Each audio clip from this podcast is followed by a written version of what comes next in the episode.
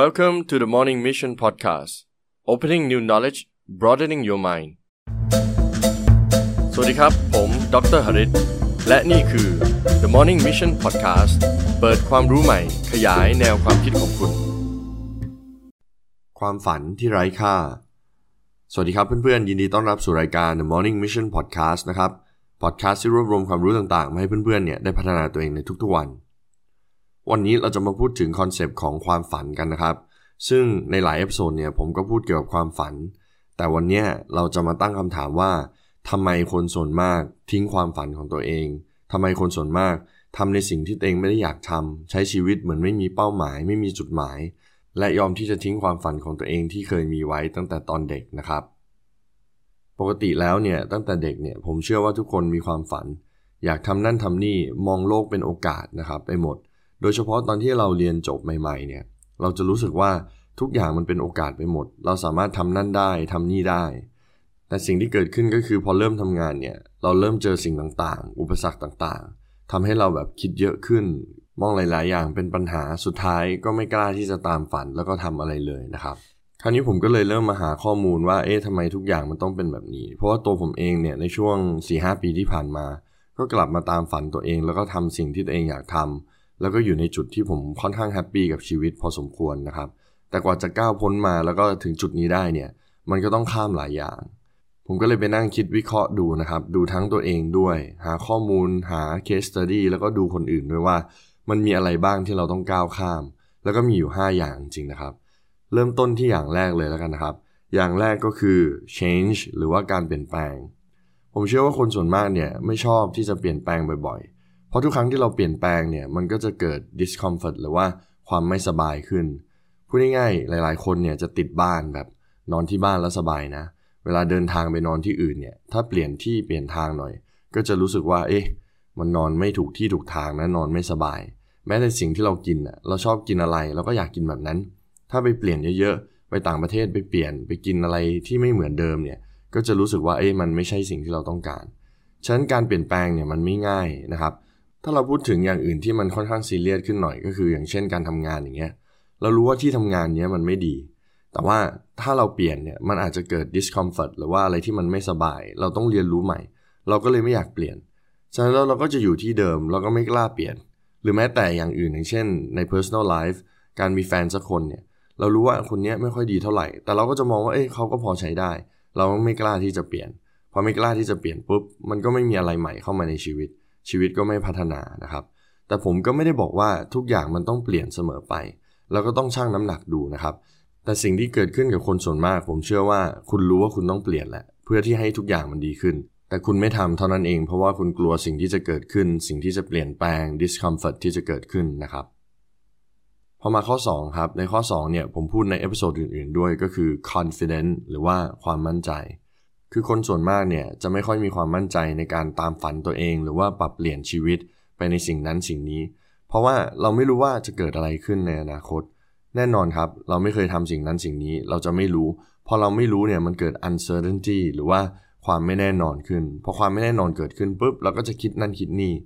แต่รู้ไหมครับว่าสิ่งเดียวที่จะสร้าง confidence หรือว่าความมั่นใจให้เราได้เนี่ยก็คือการลงมือทำถ้าเราทำแล้วเนี่ยมันผิดพลาดแน่นอนมันจะลดความมั่นใจของเรา แต่ถ้าเราสามารถยืนกลับขึ้นมาได้ get up แล้วก็ try again หรือว่าลองใหม่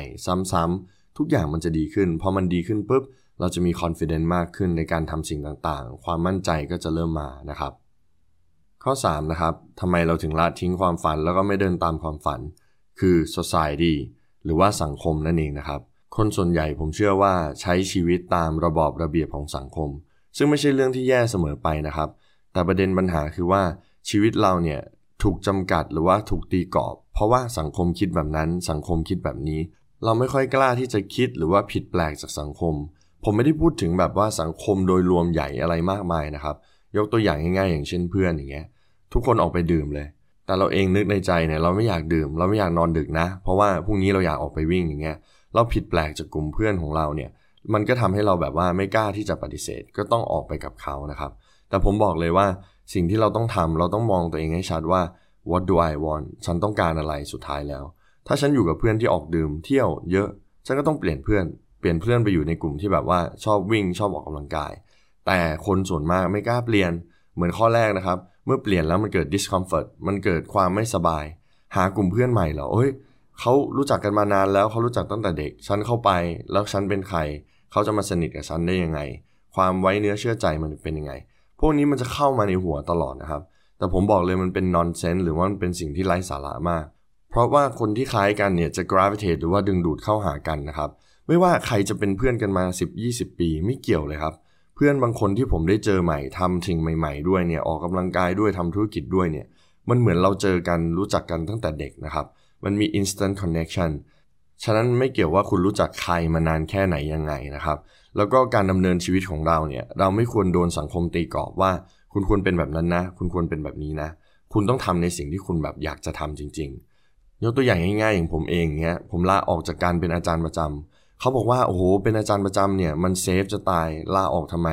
ถามใครก็บอกว่าไม่ควรลาออก เพราะเขาบอกว่ามันเป็นวิชาชีพที่แบบดีนะ safe นะแต่ผมก็ถามตัวเองว่าเอ้าก็ผมไม่ได้อยากเป็น เมื่อผมไม่ได้อยากเป็น ผมก็ต้องออกมา แล้วก็หาแล้วก็พิสูจน์ตัวเองว่าผมทำอย่างอื่นได้ไหมที่ผมคิดว่าตัวผมเองเนี่ยจะมีประโยชน์แล้วก็ happy ดูแลตัวเองได้ แล้วก็ทำสิ่งต่างๆ ที่ผมอยากทำได้นะครับ ข้อต่อมานะครับ family and friends ครอบครัวและเพื่อนของเรานะครับ ค่อนข้างสำคัญมากๆเลย เมื่อกี้พูดถึงสังคมใช่ไหมครับ แล้วก็สังคมเพื่อนก็จะคล้ายๆกัน แต่คนที่ใกล้ตัวที่สุดก็คือครอบครัวของเรานะครับทำไมหลาย ๆ ครั้งเรายอมทิ้งฝันของเรา เชื่อไหมครับว่า คนใกล้ตัวเนี่ยบางทีบอกเราเองให้ทิ้งฝันของเรา มันเป็นเรื่องที่ตลกนะครับ แต่ว่ามันเป็นเรื่องจริง ผมยกตัวอย่างง่ายๆนะครับว่า ตอนที่ผมเนี่ยจบมหาวิทยาลัยเนี่ยจบปริญญาเอกเนี่ยแล้วผมได้เป็นอาจารย์เนี่ย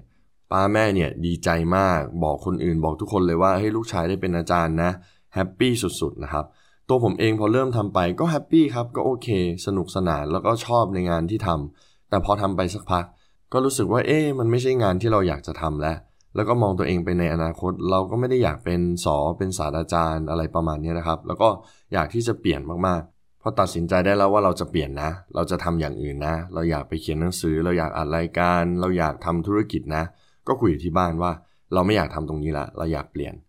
แต่แม่ผมก็ไม่ค่อยเห็นด้วยนะครับ แล้วก็บอกกับผมว่าลูกไม่เหมาะกับการทำธุรกิจหรอกจะทำรายการเหรอ อายุไม่มากไปเหรอ จะทำนั่นทำนี่เหรอมันจะใช่เหรอ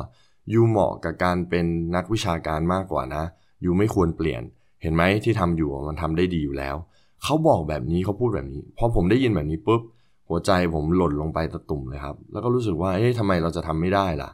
ผมเชื่อว่ามันไม่ใช่ที่เขาไม่อยาก support เรานะครับ แต่ประเด็นสำคัญก็คือว่าไม่มีพ่อแม่คนไหนเนี่ย อยากให้ลูกเจ็บปวดมีปัญหา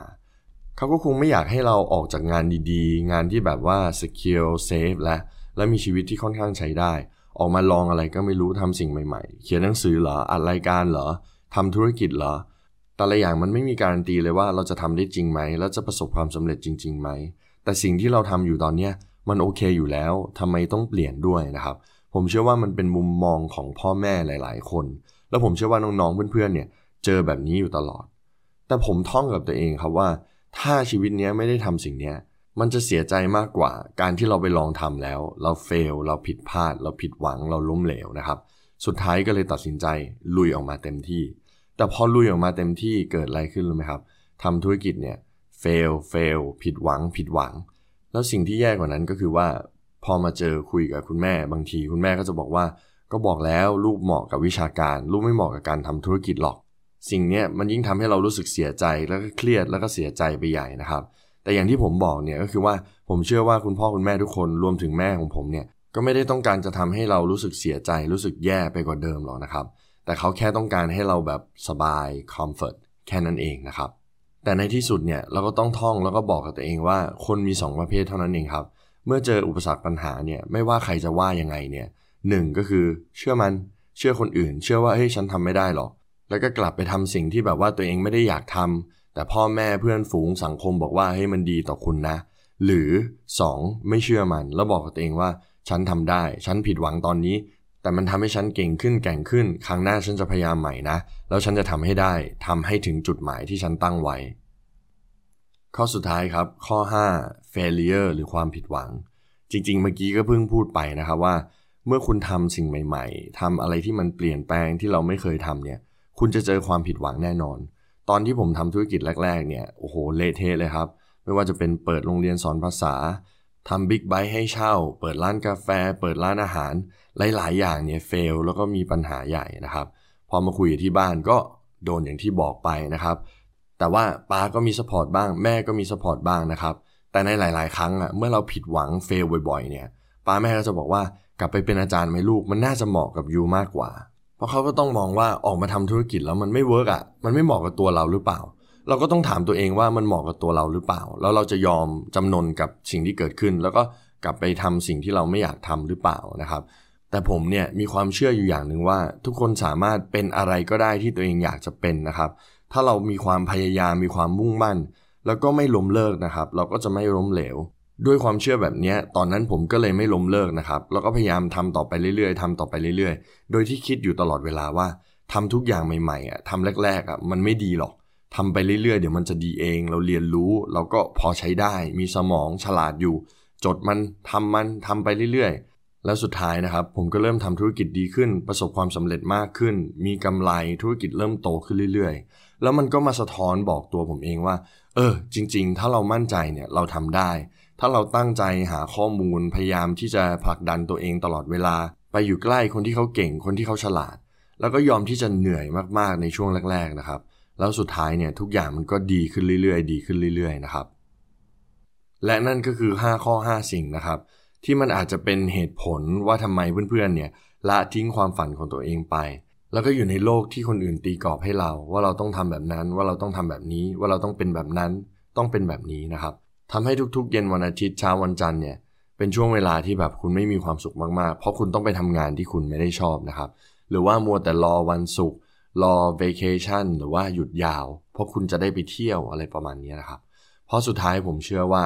ถ้าเราเดินตามความฝันเนี่ยทำงานที่เรารัก ใช้ชีวิตแบบที่เรารักเนี่ยเราจะไม่รู้สึกเหนื่อย เราจะไม่รู้สึกเหมือนเราทำงาน เราจะรู้สึกเหมือนเราใช้ชีวิตได้เต็มที่นะครับ อยากให้เพื่อนๆถามตัวเองดูนะครับว่า เราลืมความฝันของตัวเองไปแล้วหรือเปล่า